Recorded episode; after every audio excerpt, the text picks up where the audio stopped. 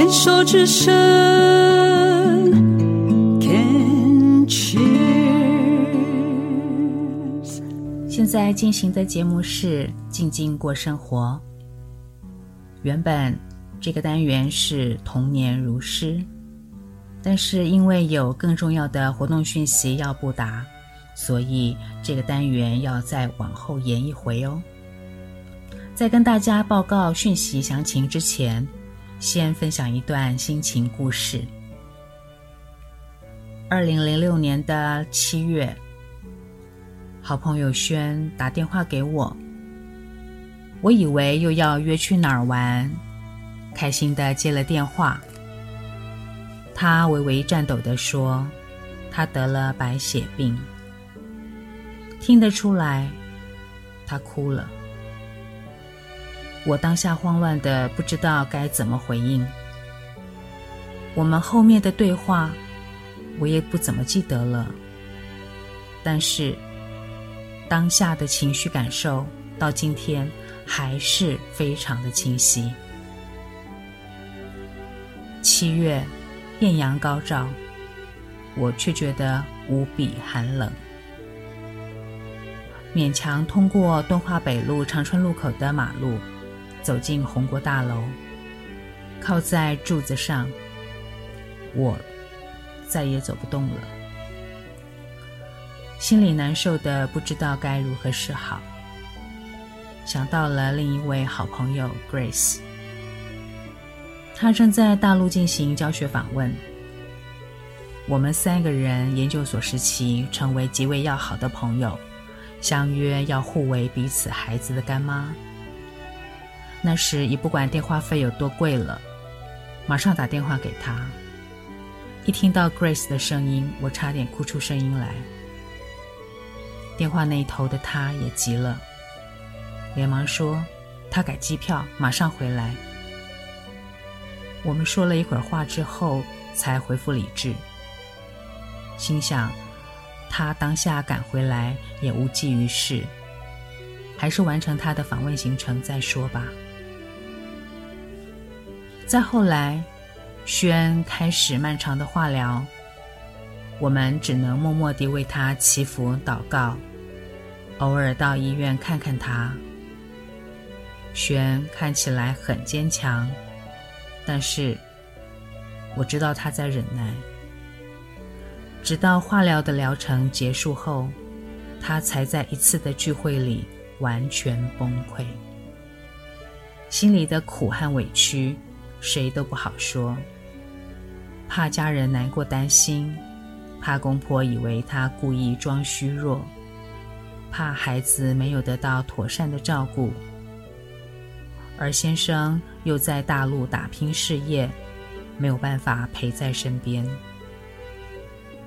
他就把这样的情绪闷在肚子里，一边挺住几次化疗带来的反复痛苦。一边还想着怎样不让爸妈和姐妹弟弟们过度忧虑，真让人心疼。事隔十多年了，因为全癌联即将举办工作坊，于是请轩回顾他离癌治疗的时候与家人的互动关系。轩是这么回应我的，他说。九十五年七月二十一号，打进第一针化疗。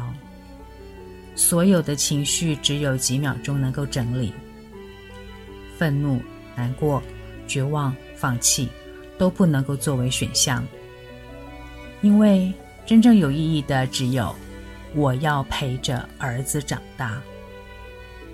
恐惧不时会试探你有多不害怕，但是。那根线头绝对要立刻剪断，因为你没法掌握它撕裂你人生的速度。我的家人会恐惧，我知道他们在家里全都哭过了，因为爱我以及我的儿子，在我面前他们总是淡然并且正面。他们每天都可以拿在某某期刊或医疗文章找到的素材问医师。最后跟我说：“你没问题。”你没问题，是我们的信念，如此我们才能无惧。让我回到了家人的身边。当年轩的儿子小三生小四，要陪儿子长大的信念，激发他强烈的求生抗癌的动力。娘家亲人的互助支持，是他坚强的后盾。总把自己放在最后面，处处替家人朋友考量的轩，事过境迁后，如此扼要清晰地说出他的理智面感受。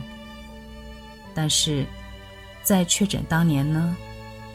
那场爆哭还是在疗程完全结束后才宣泄出来的。离癌是一场真真实实的风暴，搅乱生病的人，也折磨身旁的家人，而家有可能瞬间变成一个地雷区，每个在里面的人都如履薄冰，步步为营。可以想见，彼此的压力都不小。学生时期罹患淋巴癌的心理咨商师叶北辰认为，对待病人保持常态互动，原有的互动也是一种支持，不需要硬找话题聊。若家庭成员平时互动频繁亲密，也无需特意小心，反而造成卡卡的感觉。不要一味的下指导棋，别让关心只剩下了窒息感。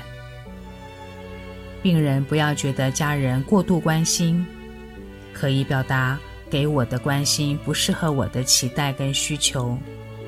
对家人的关心要表达感谢，再主动告知家人真正的需求和想法。此外，生病的时候，该怎么跟孩子沟通呢？亲子专家吴娟瑜建议，可以和孩子探讨生死问题，容许孩子度过回避、愤怒、不知所措和勇敢面对的历程。父母原本就无法陪伴孩子走完他们的一生，分离是必然的结果，只是早晚而已。虽然不忍心让孩子过早面对生死问题，但是他们会比同侪还早熟地理解，更懂得珍惜家人的爱。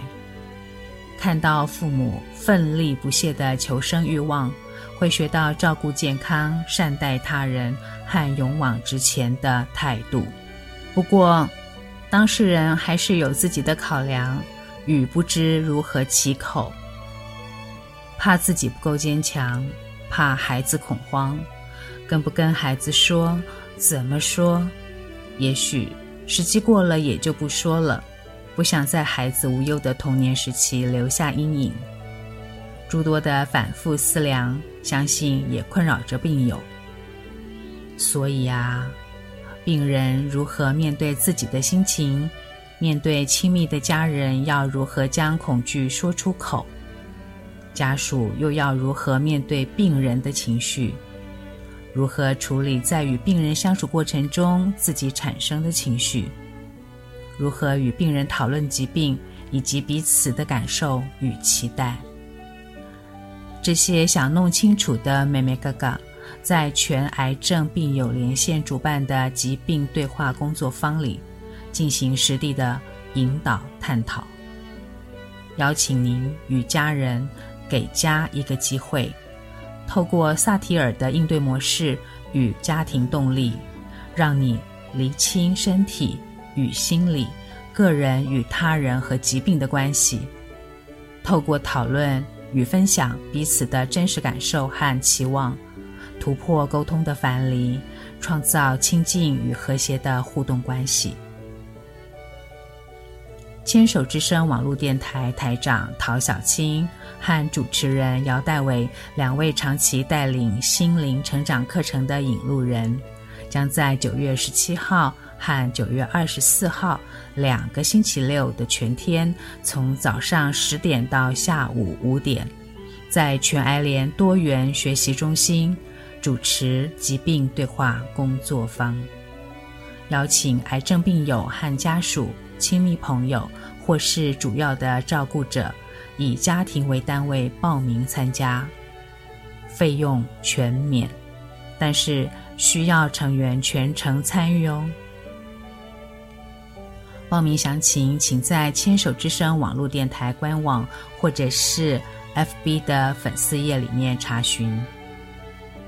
生病的时候，身体、心理都需要被照护，给自己和家人机会，练习良善的沟通方式，用稳定的情绪和家人的助力，全然投入恢复健康的努力中。